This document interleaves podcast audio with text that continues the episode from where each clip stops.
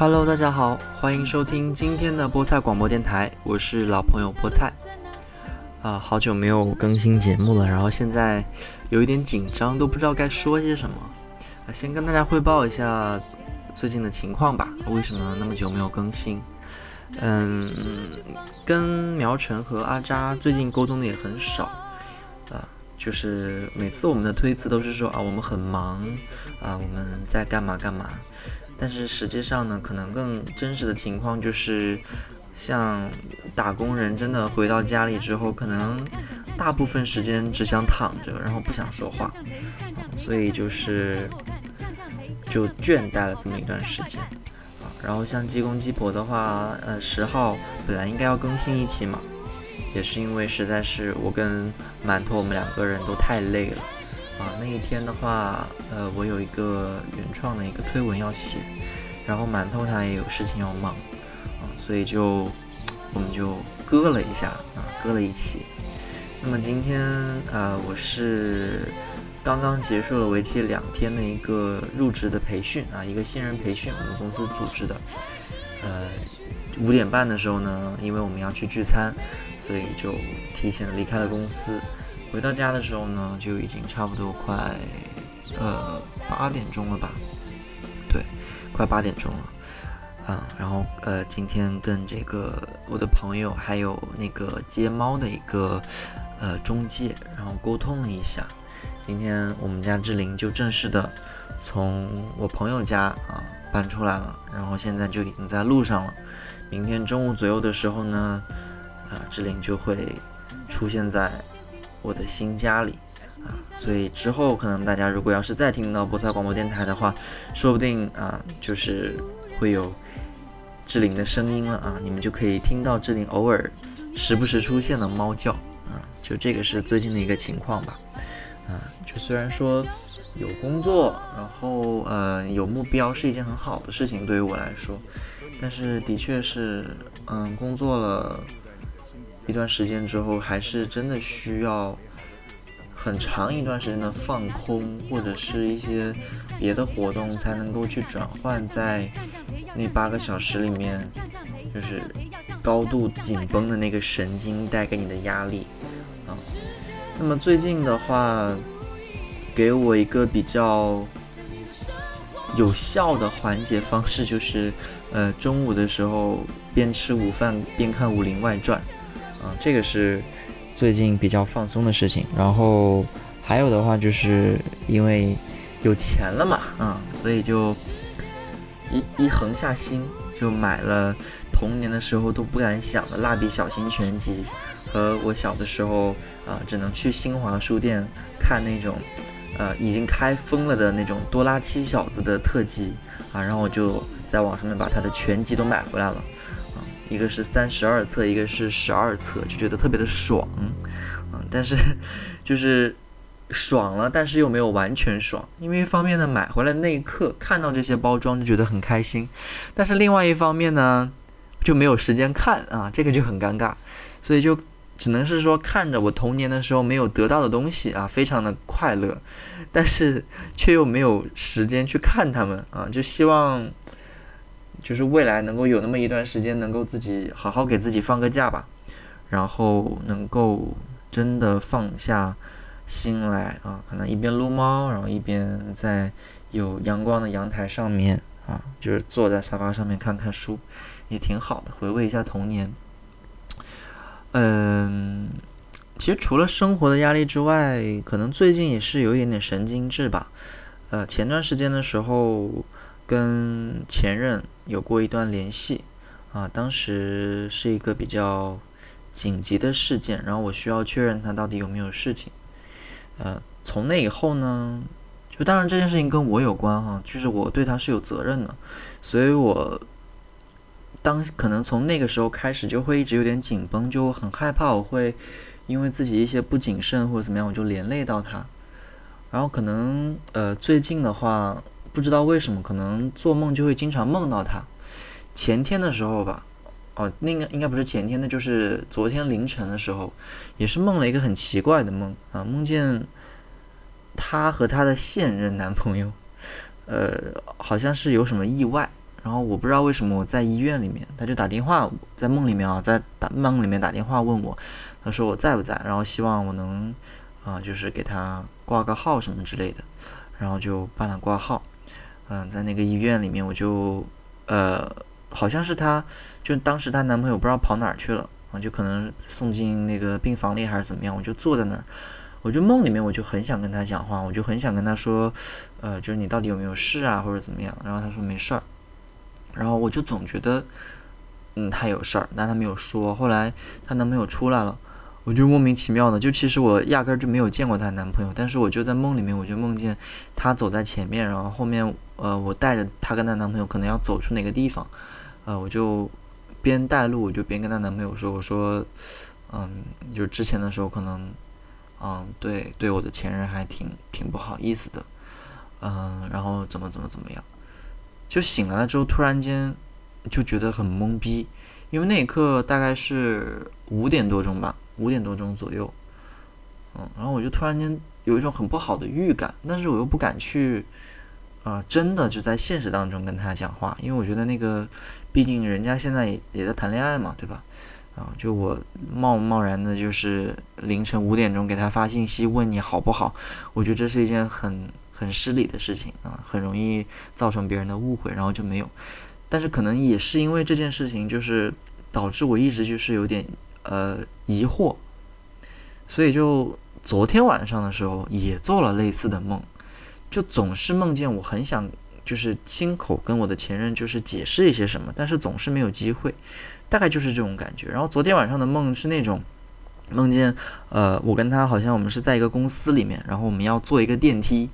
嗯，然后那个电梯里面呢是我们的领导，然后他就在领导另一边，我在隔着我就跟他隔着一个领导，我就很想跟他讲。讲一些事情，但是也是，呃，就是无疾而终的感觉。然后他就出了那个电梯，然后我就进入了另外一个办公室，然后就布置很多任务这样子。然后就听到别人说啊，就说我前任在那个组，他们出了什么意外什么的，也是很紧张。然后醒来的时候就，嗯，差不多七点钟吧，就很很奇怪，也不知道是不是因为，嗯，前面就是那段时间的一些事情，啊，但是，嗯，怎么说呢？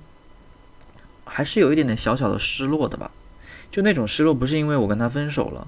而是因为突然间想起来，就是可能，嗯，在别人看来，就是我们两者共同的朋友都会觉得说，好像，嗯，是不是我伤我伤害了他，然后呃，让他很难过，怎么怎么怎么样？但其实我当时心里面也是觉得有点委屈的，但是，嗯，你也知道嘛，处女座嘛，就是，就觉得哦，你不在我的恋爱蓝图里面，你可能不符合我。的要求，或者是你好像没有让我感觉到你很喜欢我，我好像为了避免更加深层次的失落，那我觉得还是跟你提出分手吧。然后那个时候就，嗯，当时也是不知道为什么，其实也我知道是为什么，但是不太好意思讲。然后其实大概就是看到了一个照片，就是他跟他之前喜欢的人买了一双一样的鞋，我当时就有点儿。不高兴，然后就总就想了很胡思乱想，想了很多，然后我就觉得他大概不是很喜欢我吧，然后也觉得我们两个可能有的时候不是一个世界的，嗯，然后当时就很赌气的想提分手，想看看他到底会怎样，然后就没有想到，就是人家直接就走掉了，嗯，直接就走掉了，那就很尴尬，因为呃我当时太年轻，然后也没有什么呃。维持一段长期的亲密关系的概念，然后就觉得这段缘分就这样错过了。但是现在想想呢，也觉得很凑巧。就是那目前来说的话，我所面临的困难，或者是我要去面对的一些人生的难题，他就恰好不用跟我一起去经历了。他现在的对象，我觉得应该也是一个很阳光，然后应该对他还挺不错的吧。因为好像相比起我跟他在一起的时候，他好像现在更加愿意去分享他跟他现任的一些日常，在朋友圈里面或者是微博里面。啊，这个是好像我跟他在一起的时候，他不太常做的事情。嗯，所以我觉得他应该现在会感觉到更加幸福吧。然后他们现在在一起差不多应该有八个月了吧。嗯，我也不知道我为什么会，嗯，走到这一步哈，就是我从来没有想过有一天我会真的很真心的祝福，就是我的一个曾经喜欢过的人，我没有想到我居然就是会有一天我会真心的祝福他能够和现任过得幸福，然后能够长久下去，就真的没有想到有一天会这样子啊，然后现在反而会。很庆幸啊，现在很庆幸他当时早早的离开了我，然后也不能说早早离开我吧，就是早早的被我被我伤害了，被我抛弃了，然后有机会嗯去见识更多好的人，嗯，这个是一些小沮丧里面的小庆幸，呃，这个是最近的一些心情上面的事情吧。啊，那我们就回到我今天想聊的事情啊，《武林外传》。嗯，为什么会想要聊《武林外传》呢？可能也是因为，嗯，最近的确是有很多的压力，比如说转正的压力，然后像最近的话，在工作上面，嗯，我也提出了一些自己的想法啊，然后领导这边也批准了，所以有更多的空间我要去发挥了。那也意味着我有很多的时间都会投入在工作上面。嗯，虽然说在工作上面我是很满足的啊，因为我觉得我有平台去施展自己的拳脚，但是另外一方面呢，就是觉得真的有的时候会有一种透不过气的感觉，就是即使我能准时下班，但是回到家然后吃了饭，那也其实差不多呃八点钟左右了，就发一会儿，那就是发一会儿犯困嘛。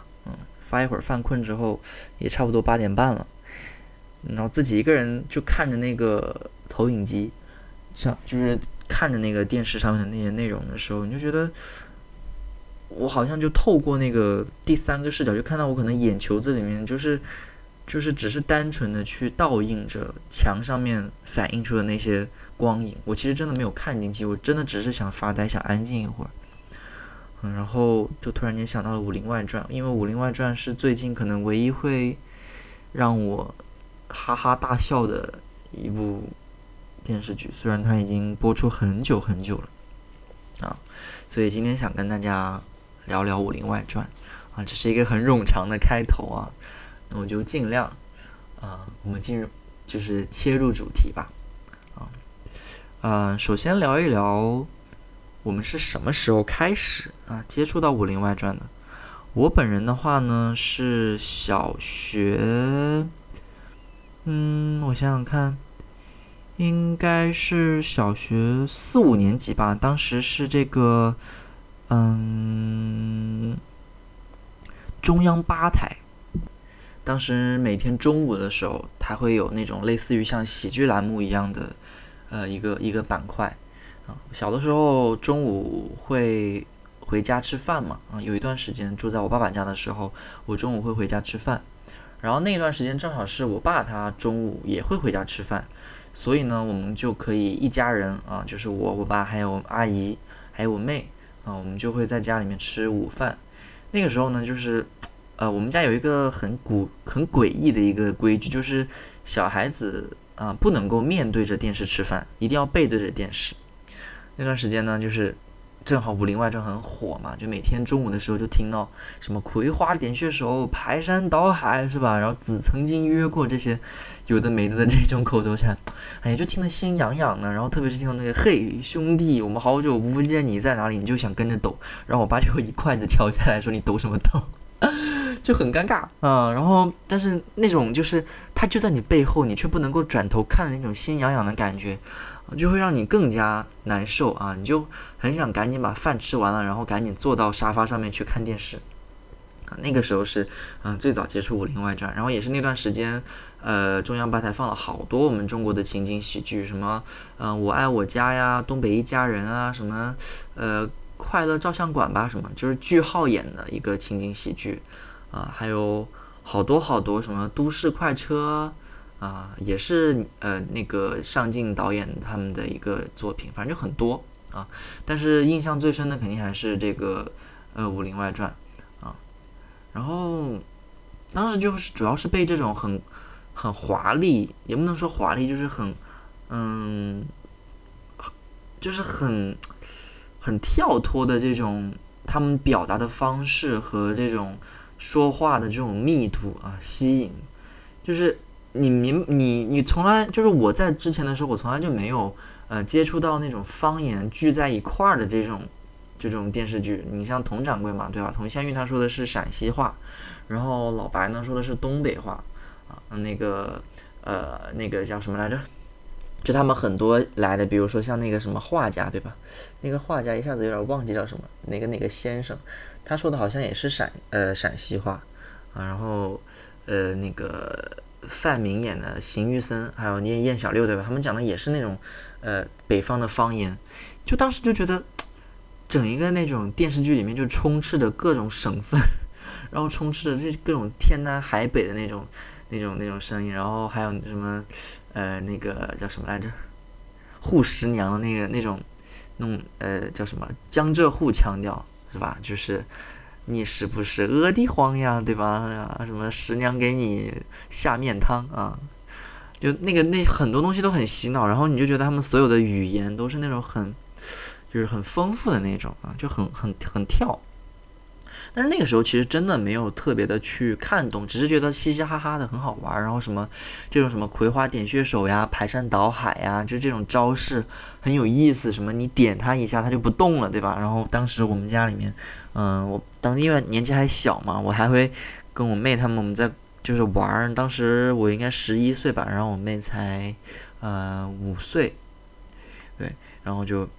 就两个人没事干，就那学那个电视里面就给互 给彼此点穴，然后就点了之后就不能动，然后我要是一动呢，他就要告告家长，说我动了什么之类的，就很搞笑啊。就可能呃大家也看嘛，大家都看这样的这个呃电视剧，所以就慢慢慢慢的，就小孩子也在讨论，大人也在看，然后大人有的时候也会把这个当成一些梗，然后去去说，对吧？就比如说啊，你看他嘴巴大的像郭芙蓉一样啊，慢慢的就开始熟悉了。啊，慢慢的，这个《武林外传》，你也知道，当时的时候，中央八套还是一个比较，嗯，比较多观众的一个一个一个电视剧栏目，对吧？所以可能全国观众啊都知道了《武林外传》这帮人。然后当时啊，像《鲁豫有约》啊，还有一些这种访谈节目也也请他们这些剧组的演员一起去访谈，啊，就好像奠定了就是中国第一情景喜喜剧的这样一个一个地位的感觉。啊，这个是，嗯，我最早就是接触到《武林外传》这样一个契机啊，就是小学的时候那个中央八套啊，那种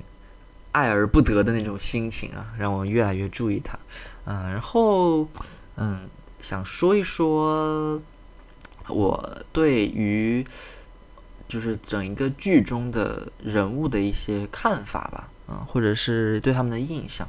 啊，因为我最近是应该是。呃，三刷了啊，三刷三刷啊！之前的时候有一次还在读研的时候，不知道为什么啊，也在看这个《武林外传》，然后当时看《武林外传》也是从未有过的感觉，就第一次完整的把它刷下来，应该是大学还是高中的时候啊，那个时候就单纯单纯的就是觉得说要把童年没有看完的剧要把它看完啊，那个时候是这样的想法，所以没有太多的那种呃。带着感情去看，就单纯的就是想看完啊。那个时候就是乐玩就算了啊。第二遍看的时候呢，因为可能就时过境迁嘛，就是自己可能也有了一些呃类似的人生经历，然后也大概呃有一些桥段会把自己带入进去了，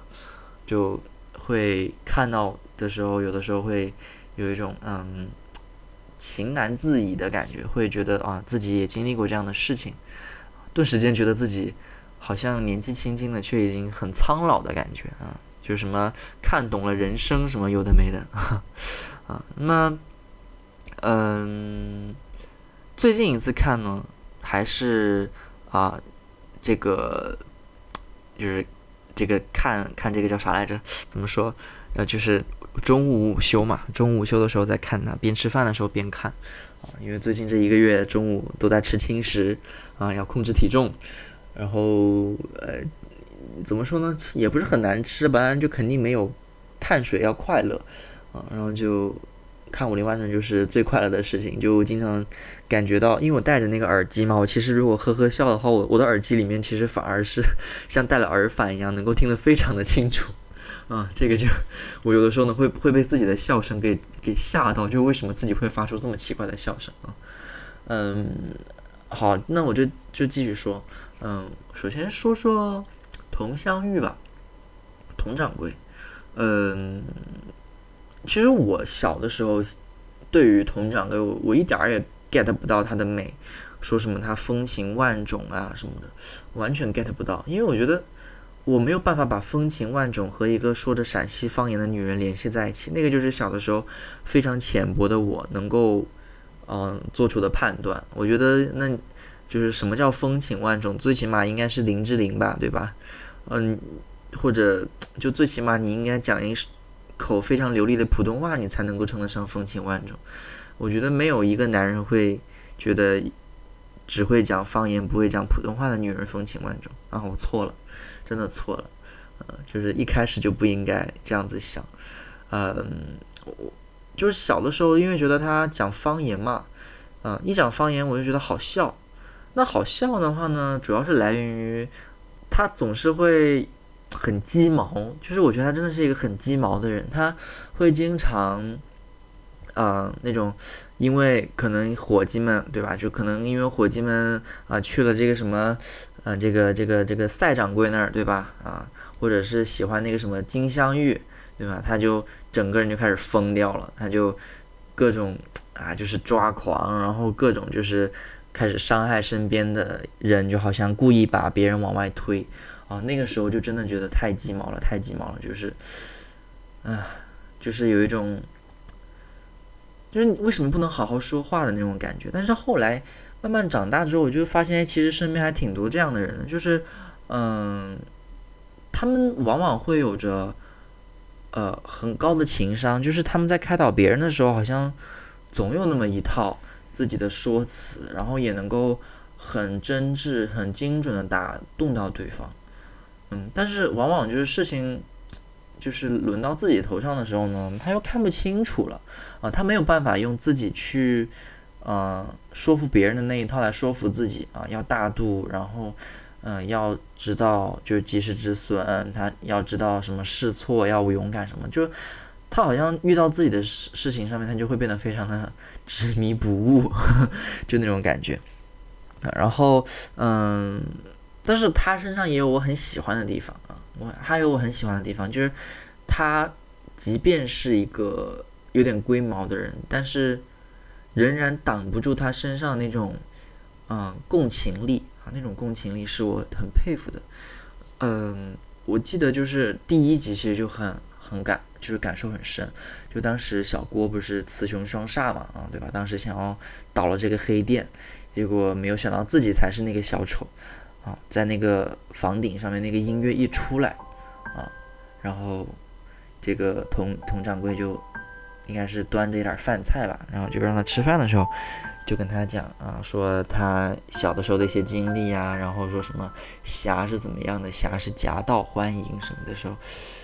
嗯，那个时候我觉得他在讲道理，但是因为长大之后你经历过要去安慰别人的那个环节，你才知道原来。就是你要精准的安慰到一个人，或者说你要在，嗯，安慰别人的时候还能够给别人一点点启示，那个是其实是非常难的事情，因为我们都有各自的生活经历，对吧？就是我们没有办法完完全全的去接受一个人的意见，特别是在这样一个做自己的一个时代，我们好像就是自我的边界和别人的那种界限就画得很清楚，不太想去听别人的意见。但是佟掌柜的意见好像是从头到尾，都是那种能够给人家当头一棒，像一个，嗯，寓言故事一样的那种感觉。他每次讲什么事情都，呃，让我觉得很精准。当然，这肯定是编剧，就是写的非常好，有雕琢过的地方。但是如果在生活当中遇到这么一个人的话，我觉得我还是会很乐于跟他做朋友啊，因为我觉得他很懂分寸，他好像有我身上。没有的那一点，就是我有的时候，嗯，去安慰一个人，或者是别人来找我要一些意见的时候，我可能往往会绕着这件事情去说，所以我就会很直接的就点出他哪里不好，或者说你应该做什么事情，可能有的时候会忽略掉别人的一些情感上面的这种需求啊，然后有的时候可能不太能够照顾到别人的自尊，或者是啊不太会去想得到，啊别人在人生经历上面有什么和我不一样的地方，我不太会去嗯照顾到这些事情，但是佟掌柜一直好像从。第一集到第八十集都是这样的一个角色，就是，嗯，他很懂得如何包容的，然后很温柔的啊，去告诉别人一些很深刻，甚至是很现实，需要别人反省自己的一些事情啊。然后后来明白了这一点之后，我就逐渐明白了他为什么会是所谓的风情万种，因为就是。这样子的一个人，他不可能不招人喜欢，或者说一个体谅别人的人，同时自己又能够保持着自己的纯真、诚挚，然后能够就是在丧就是丧偶吧，虽然没有过门啊，虽然就虽然没有真正见过他的那个老公莫小宝，但是他就是在经历了人生种种变故之后，你想想看，其实董掌柜是一个，嗯。很妙，然后他其实相当等于是一个翻版的郭芙蓉，但是他和郭芙蓉不一样的地方就是在于，呃，你想想看，他其实是当时为了嫁给莫小宝，他其实也是跟自己的父亲闹掰了，对吧？啊，他跟父亲闹掰了之后，自己身上没有钱，然后自己一个人坐在那个龙门客栈那儿，对吧？他又没有武功啊，他坐在那个哦，不是龙门客栈，是那个叫什么？呃。就是啊，就是就那个旧客栈，也叫什么忘了，叫什么成竹客栈还是什么鬼忘了啊？就是坐在原来那个同福客栈门口啊，就是在那儿不吃不喝坐了这么多天。就他心，他其实很犟的一个人。然后，嗯，好不容易遇到了老白，结果他那当下的时候突然意识到，老白还有那个小鸡他们可能是坏人啊，然后要自己去撑起局面，然后要。啊，保护自己从来没有见过、只见过第一面的小姑子，啊，然后还要用自己的这些银两，对吧？他其实没有用过自己的嫁妆，都是自己苦苦在维持啊，就是苦苦维持，用他当时带过来的一些银两去，比如说买下秀才的店啊，然后撑起一个客栈，包括像后面有很多这种呃人生的变故，他都这样挺过来了，就是他其实。我觉得对于一个从未出过阁的一个女子来说，她不像小郭，她没有武功啊。虽然有人说她是什么呃点苍派什么七绝山点苍宫的这个什么什么什么第几代公主对吧？然后有什么催眠大法啥玩意儿的，但是我们就以现在播出的这个呃电视来说，她其实没有武功啊，她没有武功，她只能够不断的通过自己的调试，然后去或者说跟别人去协商，去稳定自己的生活。就我自己是觉得说，我我工作的这段时间，我都开始会嗯质疑自己到底能不能保持自己原本的天真和一些善良。但是佟掌柜是从第一集到第八十集始终保持这样子的纯真和对于人的信任和友好啊呃，我觉得没有一个男人能够逃过这样的女人，就是见过了风平浪静之后，仍然能够。保持住自己内心最阳光、最最真挚的一面啊，所以就我觉得在这这个层面上面来讲，我能够理解他的风情万种。那种风情万种是，他不是像郭芙蓉那种，就是非常的嗯直率，或者是那种呃，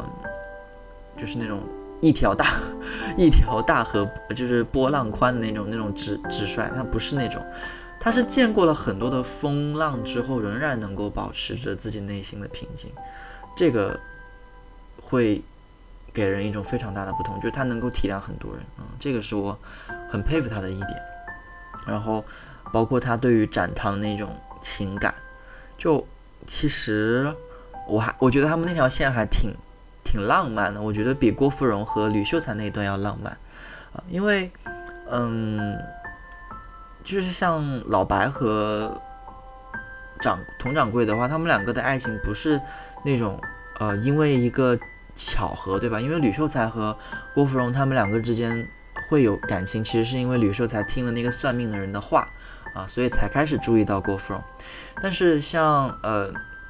佟掌柜和老白的话，他们其实没有什么特别的际遇，他们只是因为老白当时想偷他的那个夜明珠，然后呃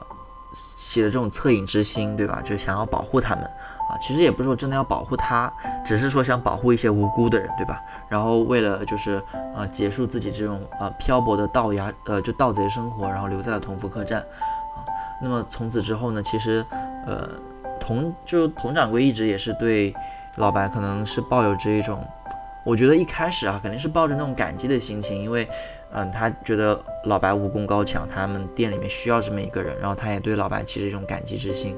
那但是一开始他的对于老白的感情，我觉得他是高于老白的，就是他对于老白的喜欢会更加深，以至于就是在前几集的时候，我们有的时候会觉得莫名其妙，为什么动就是动不动就好像他就要贴着老白，然后故意就是。嗯，就好像，特别是像老白之前不是被那个牛踩了嘛，他还要给老白洗脚什么东西的，然后一不小心听到老白说什么“我需要你”，就马上就是整个人就变成像水蛇一样，就盘在老白身上，就因为他们的感情是那种慢慢在萌芽的，然后，嗯，就是佟湘玉的觉醒会比老白要快很多，但他一直是隐忍着的，就是在那种希望能够。在生活当中不断的能够让老白意识到自己对他的爱，那后来的话就大家也是终成眷属这样子啊，就我觉得这条线反而是给我更更强的感动，因为这是在生活当中可能会出现的啊，就是人与人之间的情感，有的时候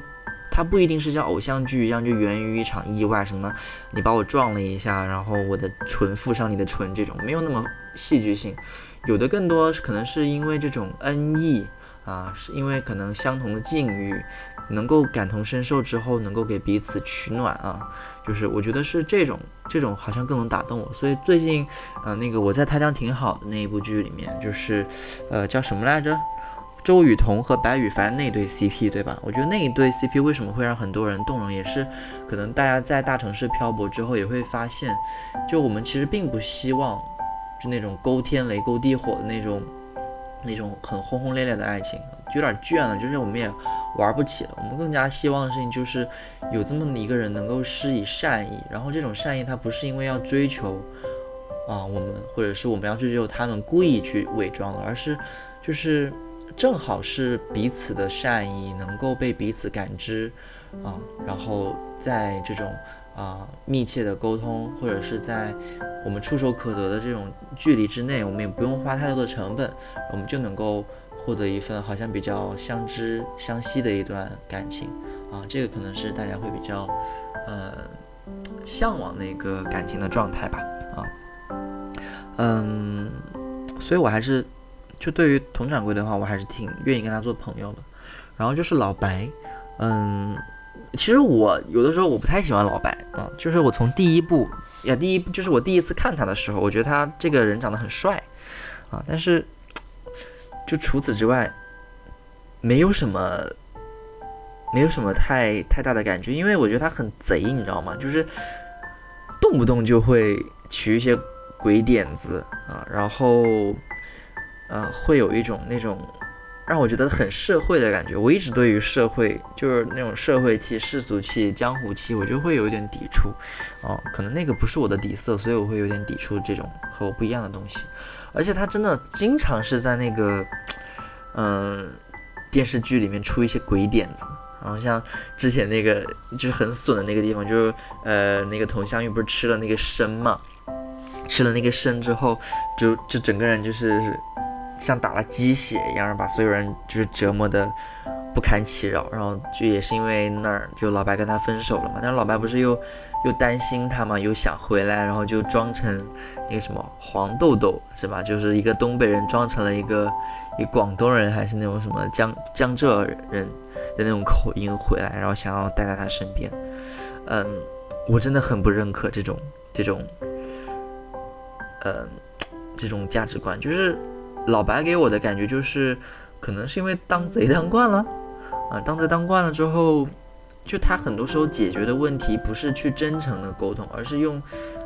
欺骗、欺瞒和一些很花哨的一些说辞。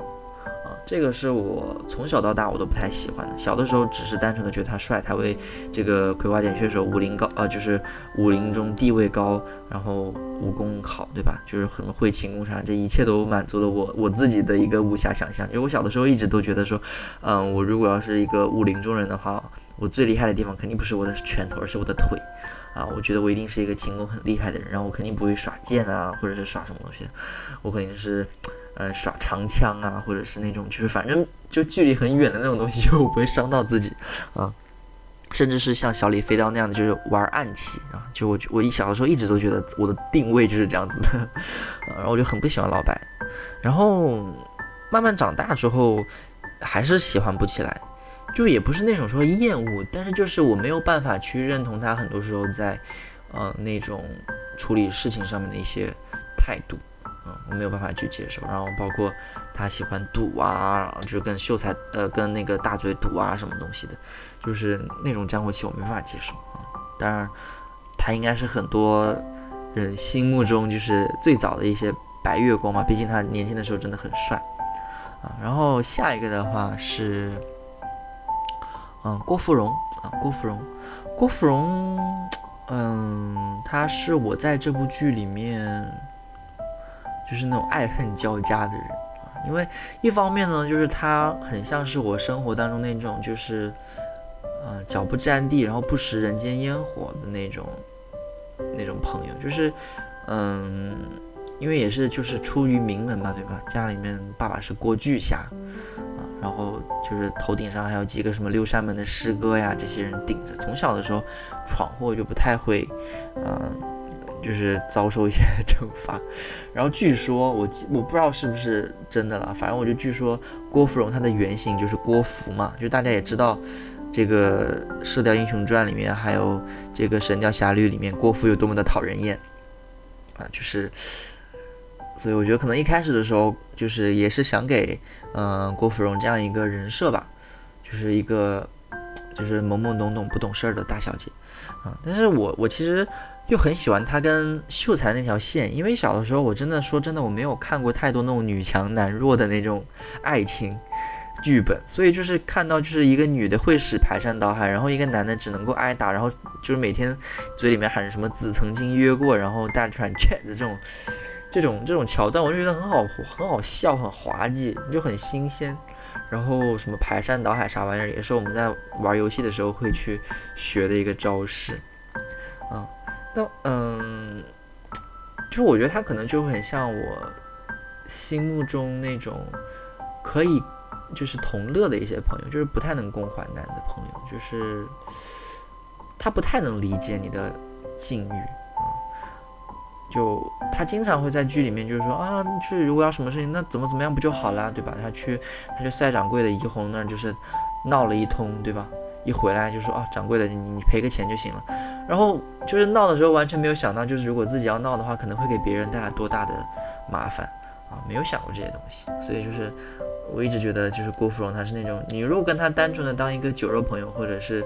嗯，就是就是剧本杀里面拼拼车的那种人，你会跟她玩的很开心，因为她是一个很爽朗的人啊，然后她没有那么多的弯弯绕绕。啊但是我又觉得，如果要是我真的是他的朋友的话，我有的时候可能会被他整得很惨吧。就他要是闯了很多祸的话，就可能最后是我要替他收收场啊。这个就这个就很害怕。嗯，但是他跟秀才当年的时候的那个感情线，我觉得应该也是很多人很动容的地方。特别是，呃，当时他那个脸上就是一不小心加了那个辣椒嘛，脸上整个就红成一片。然后说啊，可能没有人喜欢我了。秀才说我不介意啊什么的时候，啊，那个那个时候的确是，特别是越长大，好像就越能够被秀才感动啊。那接着就是喊秀才，啊，接接着说秀才。秀才的话，诶，我不知道是有没有可能是因为秀才的性格还有他的一些经历跟我挺像的，所以我小的时候我就会觉得，呃，秀才比老白要帅。我小的时候就更喜欢秀才啊，虽然他很酸，但是不可否认的是，我小时候也很酸。我小的时候，嗯，初中、高中啊，小学都很喜欢写一些酸里吧唧的东西，嗯，什么不知名的液体从眼眶滑落那种，嗯，就是会跟他有一些感同身受的部分。然后特别是小的时候，嗯，就是会比较容易被欺负呀，然后身子也比较弱，所以就总觉得。嗯，有一天可能自己也会像吕青侯一样，对吧？得到一个关中大侠的牌子，是不是因为我的身强体壮？不是因为我会葵花点穴手？不是因为我会排山倒海？不是因为我会什么什么黯然销魂掌什么的？而是因为我有知识啊！我可以用我杀了我这种谬论去。摧毁一个人，怎么说摧毁一个人，打败一个人吧？啊，我就是当时我会觉得说，总有一天我会像他一样，就是靠知识去赢得我想要的东西。啊，那可能后来的话，更加会被他的一些感动到的地方，就是当然我不否认他身上有很多我也很不喜欢的地方，比如说他总是弯弯绕绕的，他不像郭芙蓉一样，郭芙蓉是直爽的，他是那种小心翼翼的，然后很。很九曲十八弯的那种人啊，是吧？还个钱还要说你看，对吧？什么二泉映月有有二个什么鬼？就是我觉得很好笑，就是就是你就还钱就还钱，为什么要这么的，就是这么的弯弯绕绕？你就是只是因为放不下自己那种文人雅士的那种面子而已。就我觉得这个大可不必啊，就完全没有这种必要啊。然后还有就是他总是会被一些，嗯，怎么说呢？就是会被一些道义啊，还有那种就是书本书本上的知识就是框住，然后就开始说出那句让人家很烦的“你曾经约过”这种话啊，没有人愿意听。在这样一个江湖的环境里面，对吧？他就很像是一个异类，他不属于江湖，却莫名其妙的得到了一个关中大侠的牌子，对吧？莫名其妙的一顿嘴炮，就是把把姬无命还是姬无病给给给 KO 了。就他是一个异类，他在他在整一个《武林外传》里面，我都觉得他像一个异类，但是他过得也很好，他跟所有人都相处得很好啊。虽然有的时候很像是一个食物链底端的一个人物，但是好像也不会有人说真的就特别的去贬低他啊，贬低他不会有人啊，毕竟啊，当然毕竟就同福客栈的地契还是在他手里嘛，对吧？因为他还拥有同福客栈的地啊，就是我会觉得。他身上会有我一些比较佩服的点吧，啊，我小的时候就就就很佩服他一些，比如说，嗯，他能够有勇气，就是去接受一段，嗯，女强男弱的恋爱，然后能够就是在自己明明就这么弱小的情况下，然后愿意去跟郭巨侠去抗衡，啊，然后在那个就是郭芙蓉可能要毁容的情况下，然后还要说什么我喜欢他，我比他。喜欢什么老子、孟子，各种子加在一起都要喜欢啊，然后包括就是秀才的经典名言，对吧？就是什么喜欢一个人的感觉，就是一辈子很短，如白驹过隙，呃，转瞬即逝；而这种心情却很长，如高山大川，延绵不绝。就是这个京剧，我也不知道为什么，就是的确很打动人哈，的确很打动人。嗯，但是这个在我心目中没有另外一个桥段经典啊，等一下会再继续讲啊。然后嗯，但我就是我会很佩服他这件事情，就是他会在某种情况下突然间变得很勇敢，而且这些勇敢都是必要的啊，不是那种迫不得已的勇敢啊。就感觉是那种小小男人也有大大能量 那种感觉，就好像是童年的我，包括现在的我，都是对我来说都是一个榜样。就是可能一直以来，嗯，我不管是在我自己的一些心中，还是可能在一些朋友的眼里，我好像都是软弱的啊。我我我没有那么强的那种男子气概，就所谓的男子气概。有的时候我觉得我很怂，有的时候我觉得很弱，我好像没有什么胆量去挽回一段，嗯，我明明很在乎的感情，然后我好像也没有那么大的勇气去独自面对，嗯，一些生命中突然间出现的意外。就有的时候，就是当就在看到这部剧的时候，就突然间会觉得说，啊，就是还挺就还挺棒啊。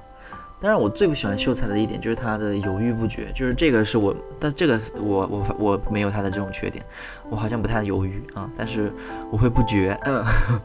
呃，就是我很不喜欢他，就是在就是无双和小郭出现的同，就是那那那几集里面，啊，就是明明心里面想着小郭，但是好像又就是又对无双有好感，因为无双有着小郭没有的那种细腻。啊，那种体贴什么的，然后我记得他好像还动了那种什么，呃，一妻一妾的那种想法嘛。当然，小郭肯定不可能同意嘛，哈。就我很不喜欢他这种犹豫不决的那种那种感觉，因为我觉得真的太难受了。如果是我的话，就是我如果我是无双或者是芙蓉的话，我觉得就是早就一招一啄过去了，啊，就这个我很讨厌，我我很不喜欢那种感觉。嗯，然后就是大嘴嘛。反而是大嘴的爱情会让我更加觉得，呃，印象深刻。我觉得会更加经典。一方面是就是慧兰嘛，对吧？慧兰，慧兰那一集，因为呃，大嘴他没有那么多的修饰啊，大嘴他就是一个文盲嘛，他只会做饭啊，他没有像这个什么佟掌柜啊、老白啊、秀才啊、郭芙蓉他们的这些呃文化，他也有的时候就是只肠子一个，所以他反而是。啊，当然不包括莫小贝哈，就是他反而是那重复客栈几个成年人里面最像动物的一个人，就是怂的时候就是怂，然后很猛的时候就是很猛，然后会有着那种人类本性里面的那种市侩啊，但是也会有一些嗯很朴实的那种勇敢啊，比如说像之前那个呃那个叫什么，就是什么是那就是那几个黑帮来来围剿郭芙蓉的时候，对吧？就是。他直接就去把那个蝎子丢到，丢到那个叫什么，就那个杀手公孙，公孙什么鬼的那个手上，对吧？就是那种很朴实的勇敢，就是那种勇敢，不是说我当下要出头，而是我觉得我应该要那么做了，就当下没有想那么多，就直接丢过去了，啊，然后就突然间那一刻啊，就是也是完全没有很，就是呃我们想象中的那种那种磕脚，他就是顺着说出来是哦，就是逞强。啊，就是怎么怎么样，然后真正的勇敢就是怎么怎么样，就是就我感觉那个是很朴实的事情啊，所以朴实的人身上发生了一些朴实的爱情，或者是朴实的一些情感，你就更加容易动容。我印象中这一个是慧兰嘛，就是她其实没有特别多的争取啊，因为她可能天生的意识到自己和慧兰其实没有那么嗯可能性啊，慧兰武功高强对吧？然后她当时想说啊，我要。我要通过老白，然后就是把他的这个刀给砍了，然后一招把慧兰拿下。没有想到就小郭出来搅了个局，但是其实慧兰走了之后，他也没有拦着呀，对吧？因为他其实，我觉得那一刻他应该是明白自己和慧兰这辈子可能都没有什么可能，所以他就把慧兰当成自己心目中的一个白月光。然后后来像慧兰就是不小心进了传销，是吧？就卖了那个卖那个刀啊，他也就是。好像默默的支持他，然后开始想帮助他那种，就他他对人很朴实，他对人就是一直就是一贯以来的，就是朴实的真诚和朴实的市侩啊，就是都是人会拥有的事情，就是都是人会拥有的性格，他就是玩很非常直接的展示了出来。但是，嗯，当然可能很多人不喜欢李大嘴，就是因为他嘴巴特别的碎，然后又特别的，呃，怎么说，不太。就是，而且他他是那种东北的口音嘛，对吧？他有的时候一讲话会让人家觉得他特别凶，特别没有礼貌，或者是嗯特别没有教养啊。但是这个也是他不加修饰的一面，我觉得。就我其实对于大嘴这个人，我觉得他他是可爱的，他是可爱的，就是你可以把他当成一个镜子一样，就是不管他是呃在当捕头的时候，对吧？他那种嗯。就是像老邢一样，就是就当时小老小老邢还是他的那个，呃，叫什么，捕快嘛，对吧？还是他手下的手啊，还是他的手下，还就是那种耀武扬威的，然后就是一招得势，然后鸡犬鸡犬升天的那种那种那种小人嘴脸，然后到了那种，哦突突然间返璞归真了啊，发现自己根本就不想当捕头，然后就开始就是背着个那个包，然后说啊我是我是厨子，然后就是在。就是正式入职之前，还要对着那个街街街头大喊说：“我就是个厨子啊，什么我一点儿不想当捕快什么的。”就是那一刻你会觉得，就是他就是个动物，他就是个动物，就是他完全是遵循着自己的本能的。然后你可以在嗯《武林外传》里面，你可以把它当成一个镜子去看自己，嗯是否会存在着他这样的一个状况啊，然后去判断就哪些时候你是可爱的，哪些时候你是不合时宜的。莫小贝的话，嗯，我没有那么强的概念啊，还是先把老呃大嘴说完吧。啊，先把大嘴说完。嗯，我印象最深的就是，就除了那个慧兰那一段爱情，其实印象更深的就是我刚才呃在录这个节目之前呢，我发了个朋友圈，我问有没有谁想跟我一起录《武林外传》。但是后来想想敲档期太麻烦了，我还是自己一个人录吧。嗯，虽然最近就是很多串台节目啥玩意儿，但是我觉得好像我们这个台一直以来就是一个非常闭塞、非常社恐的一个台，好像也没有怎么呃请别人串过台，对吧？然后嗯跟我们串过台的主播现在关系好像也没有维持的很好，嗯就很尴尬。嗯嗯，话说回来，就是我不知道大家记不记得那一段。就是有一个贼，有一个女贼，啊，当时就是给他们整个房间里面好像是下药还是怎么的，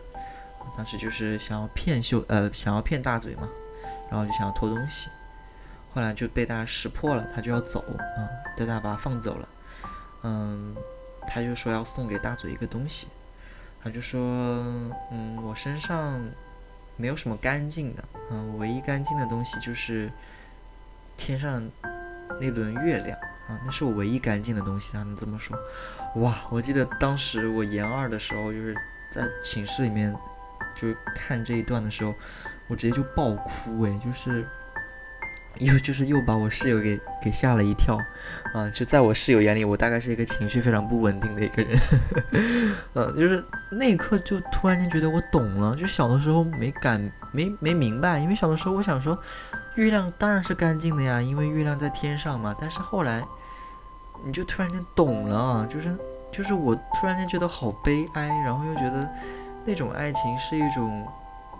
很现实，但是又很梦幻的爱情。就是我们什么时候会想要把自己最好的东西给别人，但是我们却选择离开？嗯，我我自己不太好去概括，但是可能。如果是我真的遇到这样的状况的话，我觉得那可能真的是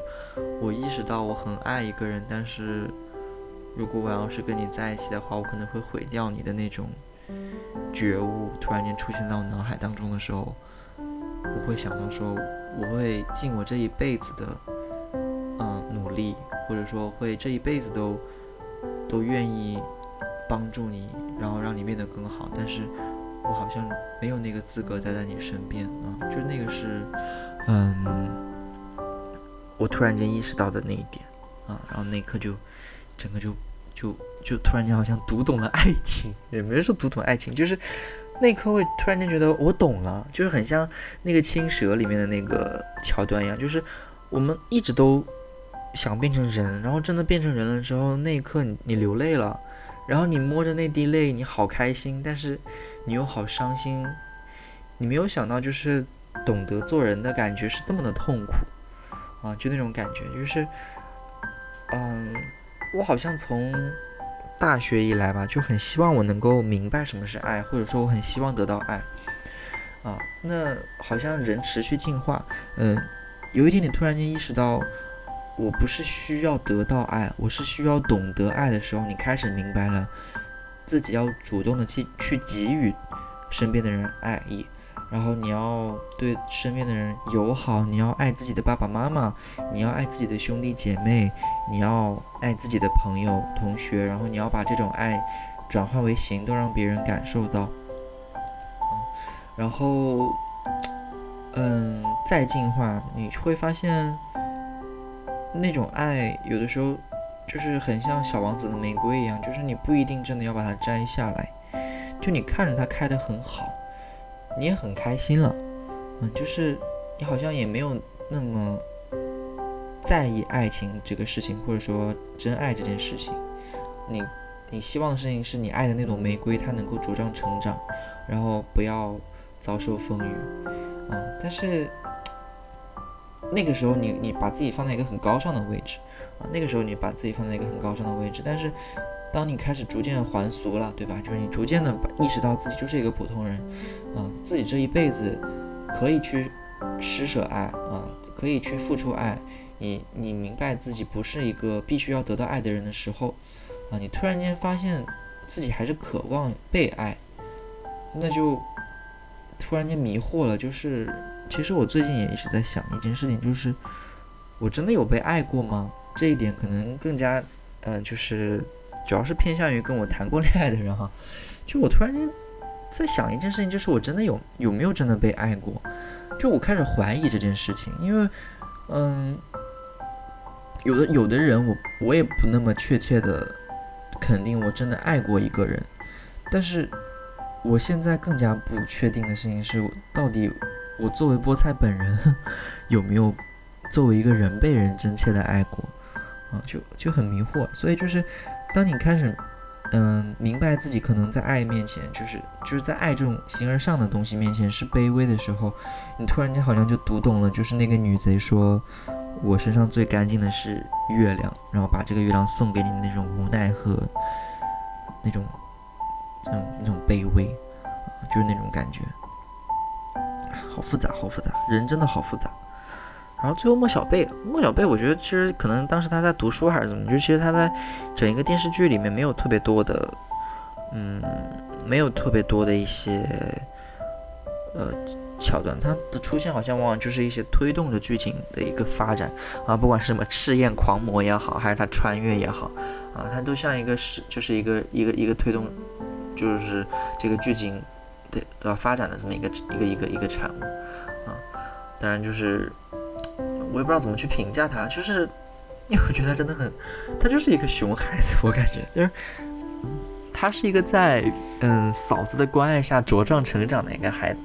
但是也不可否认的是，我觉得他跟佟湘玉他们就佟湘玉有一个教他很好的地方，就是如何健康成长啊，这个是嗯像我们这些可能原生家庭有残缺的人，可能一辈子都在。啊，渴望去完成的一个自我建设，就是他哥哥死了，然后父母也死了，就在一场内斗当中，他一直以来就生活着的衡山派，对吧？突然间内斗，然后全家都死于非命，自己一个人就是像逃难一样来到了那个同福客栈这边找嫂子，然后从此以后跟嫂子在一起，因为呃，我觉得可能跟就是怎么说，呃。只要是吃过百家饭的人，或者是在别人家寄居过的人，甚至是只是住在亲戚家的人，应该都能理解那种感受。就是在你还是个孩子的时候，你住在别人家，你只要不是跟父母住在一起，你始终会有一种寄人篱下的紧张感和那种不安感。那种不安感会让你变得非常的不自信，就是你绝对不可能是一个跋扈的人。啊，你一定是一个小心翼翼的人，你一定是一个谨小慎微的人，就别人说什么就听什么，特别是这家主人的话。想想看，就是小贝他，嗯，一直跟嫂子生活，然后他还能够保持着这样一个，啊，非常骄纵或者是一个非常任性的这样一个一个性格，就真的证明，就是相遇其实给了他非常足够的爱和安全感。啊，这个也是我很佩服佟湘玉的一个地方。当然就是莫小贝，他可能还是因为限于情节嘛，所以就给他发挥的空间可能并不多。但是每一场都还挺经典的，我记得印象最深的就一个是赤焰狂魔那一集嘛，对吧？就那个人想寻死，然后就老是想让莫小贝杀了他，结果搞得莫小贝不想学武功了。然后还有后面那个，呃，就前面那个穿越的那那一集，都就我觉得都很好玩。然后他说哭就哭，说闹就闹，就是就是前面调皮的让人家真的很想打他，但是后面。又突然间意，就是演的也意识到啊，就是他就是个小屁孩这样子，啊，这个是莫小贝。嗯，我们这个题目是叫做心伤心的时候就看看《武林外传》，啊，就最后点一个题吧。其实今天的话就是自己一个人单纯的想聊聊天，因为嗯，好像也很久没有嗯说过工作之外的事情了，就想想随便讲讲。那么后面后面的话。可能会拉上一些朋友，我们可能会再聊一聊《武林外传》啊。最后的话就跟大家点点题吧，就是，呃，为什么伤心的时候就看看《武林外传》？一方面的话，它真的很很很很治愈啊，啊，就是嗯，因为我记得之前的时候，呃，有采访还是怎么样，就是说其实上镜是有在致敬啊《老友记》。像那个秀才的那个卧室的墙上面，是不是也写着“呃，六人行必有我师”嘛，对吧？其实就是在致敬这个呃《老友记》。然后他们的配比的话，给他们这种性格的设置啊什么的，可能一定程度上也有点点啊类似于《老友记》，对吧？啊，老白的话呢，就可能有点像呃 Joey，对吧？有点像 Joey 啊，万人迷。然后嗯，这个秀才的话有点像 Chandler。啊呃，那个香玉的话呢，有点点像莫妮卡，掌控欲很强啊，但很龟毛啊。然后郭芙蓉的话呢，有点像菲比，对吧？但是又不是完全的菲比，也不是完全的这个啊 Rachel，他们他是两者的结合，但是又不一样啊，就不是那种娇小，就是不是那种娇嫩的小小姐，她是一个直爽的小姐，那也不是一个古灵精怪的人，但她又的确与众不同啊。然后大嘴的话。我觉得他有的时候有点像 Rose，因为他和 Rose 一样都很市侩，就是都就是如果是呃大嘴生活在老友记里面的话，他一定会跟着 Rose 一起把酒店里面的那些 洗漱用品和纸巾全部打包放进包里面带走。我觉得他们两个一定会成为朋友 啊，当然前提是大嘴学历要高啊，不然的话 Rose 可能看不上他啊。然后其实啊，还有像邢捕头一样，也是一样。就我觉得，嗯，我觉得就是《武林外传》跟《老友记》不太一样的地方，就是，呃，《老友记》它可能更多凸显的是，就是一群人他们之前就已经有了牵绊，然后他们住在一起的时候，他们在一起不太像是一个职场，他们在一起就是因为他们是朋友啊，所以他们关系很紧密。但是《武林外传》不一样，《武林外传》它给我的感觉更像是一个小型的社会缩影。啊，因为，嗯，这几个人虽然说相聚在一起也是一些意外嘛，对吧？就是，啊，秀才穷的吃不上饭，然后啊，这个佟掌柜跟家里闹翻，然后丈夫又死掉了，对吧？老白没有地方去，大嘴啊，经过了那件恶斗之后不想再当捕头了，等等等等等等，啊，就是他们是，嗯，怎么说？他们因为因缘巧合聚在一起，但是他们真正绑定在一起 其实是金钱关系，就是雇佣关系啊。他们雇佣关系啊，所以他们经常在嗯打交道的时候，还是会围绕着一些利益啊、利害。所以你有的时候会觉得哦，为什么好像他们总是不那么真诚，好像没有那么容易去体谅彼此？其实就是因为我觉得他们本质上面就是因为他们只是一群同事呀，他们只是因。他们只是最好的同事而已，啊，他们只是生活在一起的同事，他们本质上面就是还是拿着钱到处走，所以，嗯，到了后面龙门客栈之后，我们会发现，嗯，像这个。呃，佟掌柜和老白，对吧？他们后面结婚了，慢慢长大之后，就是随着年龄的增长，吕青侯考，就是吕秀才考上了这个秀，呃，考上了这个榜，他和郭芙蓉最后搬到哪儿别的地方去了。然后这个呃，佟湘玉和老白他们也搬到另外的地方去了。就是，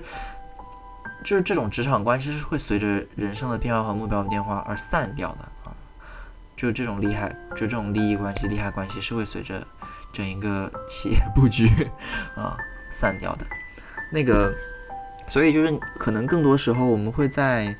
嗯，《老友记》里面看到的是人与人之间的那种无私的关怀和体谅，但是在，嗯，《武林外传》里面好像通常会看到更，就看到更多什么社社会的缩影，对吧？他们每一集里面有的时候会讽刺一些社会热点啊，对吧？啊，什么比黑赛呀，什么关系户呀。呃，什么腐败呀，然后什么逃税、偷税漏税啊，什么东西的，就是每一集都很像一个小型的寓言故事。然后他们通过这种职场的这种众生相啊，为我们展示了一个个就是很有人情味的那种社会，我真的很舒服。就是啊，为什么我反而会现在更加喜欢看《武林外传》而不是《老友记》的原因，就是因为《老友记》可能，嗯。给我的感觉是太更理想化了，甚甚至是就是说，我我我清楚的知道，就是自己在现在这样的环境里，我没有办法和我最好的朋友住在一起，我没有办法和我心爱的人住在对面，我甚至每天回到家里面要忍受跟我合租的那种陌生的室友，他们把尿尿在马桶外面，然后他和女朋友两个人很吵架，然后每天都要霸占着客厅，然后冰箱里面塞满了他们的东西，就是很琐碎的这些事情。就是我的人生中，可能这辈子都不会，嗯，遇到这种很完美的友情和这种生活状态，但是我有可能，呃，会经历一段比较美好的同事关系。对吧？就是，呃，我们可能仍然有各自的小九九，但是我们，嗯，在面对事情的时候，我们愿意去彼此帮助，啊，我们愿意去一起想办法，然后甚至是，呃，在这种共事当中产生出了一些感情，产生出了一种恩情，产生出了一种惺惺相惜的感觉，啊，这个是我觉得反而是容易实现的，啊，而且就真的我觉得，呃，《武林外传》它体现出了我们中国人很。难得的一种人情味啊，那种人情味是《老友记》里面有但是不明显的东西，就是我们会因为一些事情放弃原则，但是也有可能会因为一些事情，我们发现了自己的边界啊，而这一切的一切都来源于那种互相的体谅，然后那种呃我与集体之间的这种边界的模糊，就是嗯。嗯，呃，怎么突然间有点思绪有点混乱？但是那种感觉，我相信你们一定都明白，就是大家都会很希望说，嗯，我们会在这样的职场里面啊，然后我们会在这样的职场里面，呃，有很多啊，就是小打小闹，对吧？然后一起把一个看起来破破烂烂的客栈经营起来，那种感觉啊，就很美好。呃，我好像之前在那个。嗯，后浪那一集里面有讲过，就是呃，我我我我以前小区的一个哥哥，他在上海做公关，然后之前就放年假嘛，还是国庆节的时候，他就呃跟他女朋友去江西玩，然后就当时就去到了一个《武林外传》的一个主题的一个一个民宿，那个民宿的就是建建设就是跟《武林外传》基本上是一比一的建设，哇，他当时就是。跟他对象到了那个地方的时候，就看到那个牌匾，就整个就大哭，就好像回到家了的感觉，就是可能就是那个就是我们像就是希望的一个一个人生缩影吧。然后以至于其实我有的时候觉得他。就是结束的太早了，就是其实他当时在第四十回的时候，好像就已经是想要作为结局，就是当时是那个呃中秋节的那那一集嘛，对吧？第四十集的时候，就是他们在畅想，如果呃没有相遇，然后如果嗯没有做出当初的选择的话，他们是怎么样？最后他们都发现没有如果，然后就是举杯共敬有缘人啊。然后就是那个镜头这样子从近景逐渐拉远，拉到一个全景，拉到同福客栈，然后那个月光照到那个牌匾上面的时候，啊，就那一刻你就会突然间想到，嗯，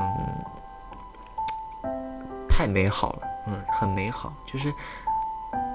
他们都是不完美的人，就是你单拎一个人出来，就是他们身上都会有一些让你很厌恶的事情，就像我刚才所说到的，嗯，佟掌柜很龟毛。啊，然后老白很就耍小聪明，然后郭芙蓉有的时候不太体谅人，秀才的时候很很穷很酸很迂腐，然后大嘴很市侩，莫小贝很娇蛮啊，然后像老邢的话，他很就是有点官僚主义，然后小六的话又有点太，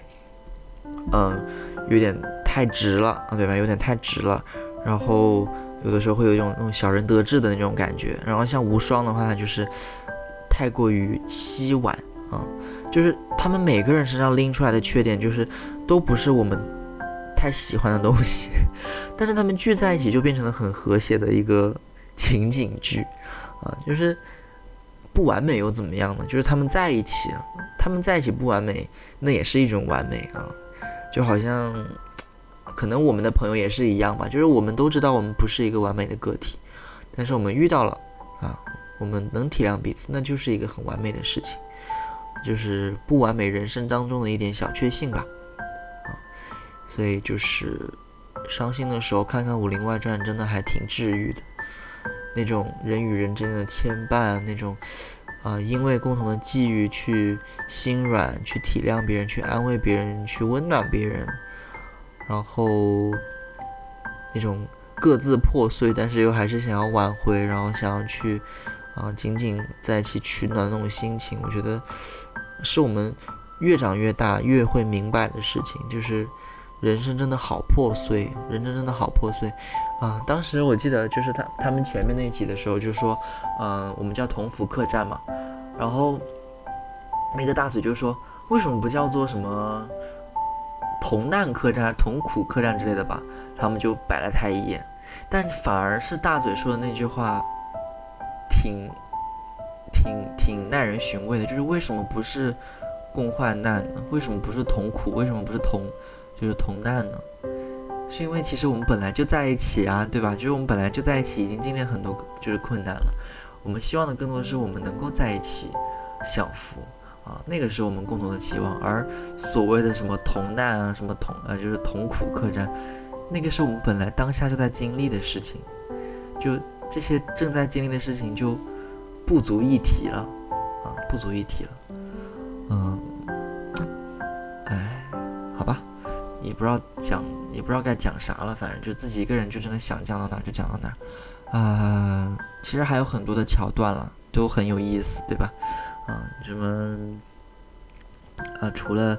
就是那些呃，就是。B 站上面就是热热，就是经常热播那些片段，其实好多啊，就是情节，你你真的是常刷常新，就是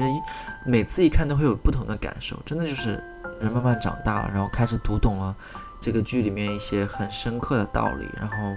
开始明白哦，这不是说教，这个就是你现实当中真的会遇到的问题啊，那就这样吧，好，今天的节目就到此结束了。如果大家对今天节目有什么嗯想聊的，或者是想评论的，那么就在我们的评论区里面留言吧。然后也欢迎大家加入我们的呃这个听众读者群啊。然后我们加群的方式呢，可以添加菠菜的个人微信，StudioPro，就是 S T U D I P R O 啊，加我的微信。然后也可以在我们的公众号不加 sense 后台留言啊，备注我要加群，我就可以把你拉进来。啊，最近因为 我实在是太懒了，然后这个群里面安静了很久啊，但是没关系，反正就是怎么安静怎么舒服怎么来吧，啊，就是不要让，就是让一些名利或者是让一些一定要去做的事情，就是打扰到自己生活的步骤，啊，好，就这样子，拜拜。